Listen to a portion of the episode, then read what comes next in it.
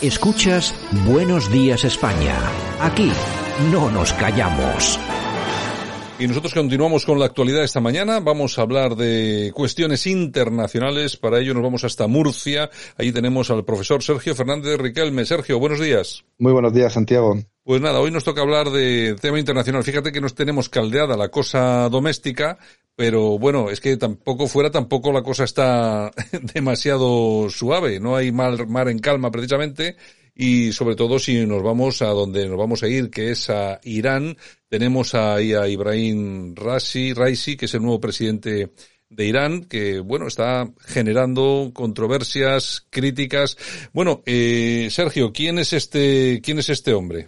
Pues este señor es un clérigo de la línea dura, eh, discípulo del Ayatollah Ali Khamenei y que ha sido pues eh, fiscal general, presidente del Tribunal Supremo y que representa la vuelta al poder en Irán de los clérigos, de los guardianes de la revolución, ¿no? De la eh, sección más poderosa y además más radical que hay en, en, todo Irán, ¿no? Lo que presupone, pues, unos años bastante apasionantes, por no decir conflictivos, entre las dos grandes potencias de la, de la zona. Israel, que ha elegido un gobierno precisamente no duro contra Irán, e Irán, que acaba de elegir por mayoría absoluta eh, y por una amplísima mayoría absoluta a este señor que es eh, eh, que está sancionado por los Estados Unidos de Norteamérica a, raíz de eh, sospechas de amplia persecución y de la oposición por delitos de lesa humanidad, por delitos de genocidio y que obviamente va a ser un personaje que puede marcar el destino de este terreno, de esta zona de Oriente Medio que no nos deja de dar sorpresas. Bueno, vamos a ver, en, en, los dos planos nacional e internacional. Eh, a nivel a nivel nacional, en Irán van a cambiar las cosas, entonces estoy observo a, peor, sobre todo por lo que más conocemos eh, a través de redes sociales, es esa persecución de las mujeres, la falta de libertad, etcétera, etcétera. Como bien dices, este hombre es bastante más radical en eso. Imagino que esa situación para los ciudadanos y las ciudadanas iraníes va, va, va a empeorar, ¿no? Sí, porque había una gran esperanza en su predecesor, en Rouhani, que era el encargado de abrir un poquito más la economía, la sociedad y, de intentar un pacto nuclear estable con la comunidad internacional. Pero la retirada estratégica de Trump echó abajo ese pacto nuclear y las sanciones han vuelto y han vuelto a deteriorar la ya maltrecha economía eh, iraní, ¿no? Eh, obviamente no es Ahmadinejad, no es un tipo tan eh, peligroso a nivel mediático y, y a nivel populista, ¿no? Porque son clérigos y en el fondo, pues, eh, tienen una línea ideológica muy marcada, pero las formas son un poquito más educadas que el famoso Ahmadinejad en su, en su momento. Pero claro, viendo el currículum de este señor, viendo las circunstancias actuales del, del terreno, pues vamos hacia una involución y a una perpetuación de esa república islámica y socialista, no olvidemos, a la, a la iraní o a la persa, que está influyendo decisivamente en todo el entorno. Raisi es partidario de controlar aún más Irak, de apoyar aún más a Hezbollah en el Líbano y de apoyar aún más a Hamas frente a Israel. Por tanto, eh, a nivel nacional, pues volvemos hacia esa teocracia eh, tan característica iraní con un clérigo, ya no en el poder simbólico como, como Jamení, sino en el poder ejecutivo y además a, nivel internacional, pues vamos a otro enfrentamiento posiblemente formal, aunque más, más sublime, no, no tan directo como en la época de Ahmadinejad, eh, entre Israel e Irán. Bueno, ¿y qué cuentan en Israel desde el gobierno de Naftali Bennett?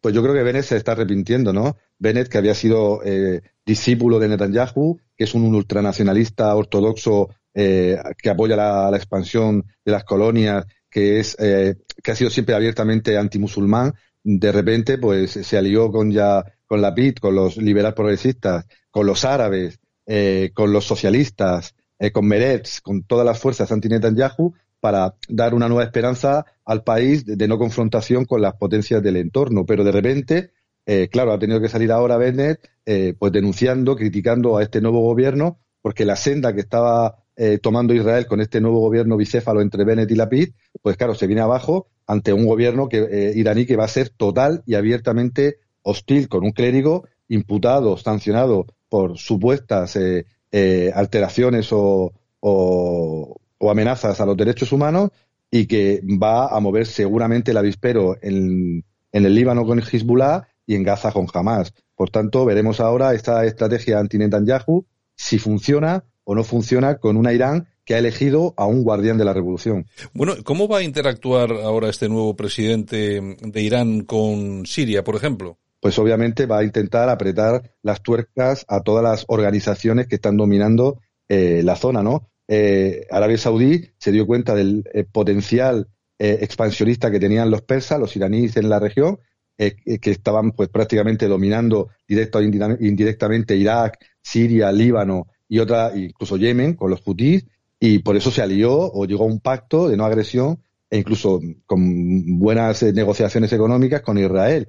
Pero claro, ahora eh, este señor, que es un guardián, de la eh, un guardián de la revolución, un clérigo ortodoxo y muy radical, pues obviamente creo, mi pronóstico es que va a agitar de nuevo un tablero que parecía más o menos encauzado. Irak pues salía del pozo poco a poco, Siria tenía una estabilidad bastante amplia en los últimos meses y la guerra de Yemen incluso podía eh, eh, terminar pronto, eh, Dios mediante, sobre todo por el beneficio de la población. Pero ahora veremos si los guardianes de la revolución, que han sido los verdaderos inspiradores de todos estos gobiernos pro-iraníes en, en, la región, deciden agitar el avispero, como he dicho antes, y poner contra las cuerdas a un gobierno multipartidista, complejo para algunos Frankenstein, que gobierna ahora Israel y nos, posiblemente nos acercamos de nuevo a que Oriente Medio sea portada internacional y a que Irán intente pues extender su influencia más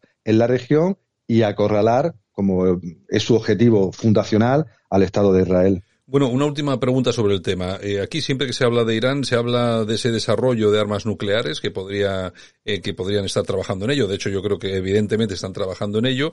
Y claro, aquí se nos presenta un futuro incierto porque de conseguir tener una la bomba eh, no es lo mismo tenerla en manos de bueno un político normal y corriente que no en un clérigo en un clérigo eh, tan radical como este. Yo no sé hasta dónde hasta dónde se puede pensar que esta gente puede utilizar incluso armas nucleares contra sus vecinos, como Israel, aunque imagino que Israel nunca va a permitir eso, me imagino que Israel es consciente de que si en algún momento Irán muestra cualquier, se ve cualquier sospecha de que Irán puede hacer una cosa de estas, seguramente se pondría en marcha un ataque preventivo con todas las de la ley. Yo coincido contigo en, el que tengo la, la, idea de que Irán tiene ya la bomba nuclear. Creo que le falta desarrollo, y, sobre todo quiere la energía nuclear para ser un país totalmente independiente a nivel energético, ¿no? Y sobre todo esa bomba nuclear que creo que tiene, eh, aún todavía sin perfilar, eh, según los informes que, que se producen a, pues, de continuo, eh, es, es, una forma de disuasión, es una forma de que de amenazar a Israel para que le deje las manos libres a Irán en toda la región, porque recordemos que Al-Assad ha sido eh, fundamentalmente apoyado por las milicias eh, iraníes eh, Hezbollah es el factor decisivo en buena parte del Líbano. Eh, Hamas, que, es una organización de origen suní, eh, no ligada expresamente a, Irán, ha acabado en sus manos. y con esa bomba, claro, cambia por completo el escenario internacional y geopolítico, porque Israel va a tener una amenaza ya no con grupos alrededor y periféricos que cuestionan su existencia, sino a un país que ha optado de manera decisiva por la vuelta de los guardianes de la revolución y estos guardianes de la, revolución tienen esa bomba nuclear a mano o en desarrollo. Y creo que eh, es un, conflicto que nos va a llenar portadas y que además va a alterar los equilibrios de la región profundamente. En fin, ya veremos a ver cómo evoluciona todo este tema, que va, se va a poner muy interesante y muy peligroso también. Bueno, profesor, muchas gracias. Un abrazo. Escuchas Buenos Días España. Aquí no nos callamos.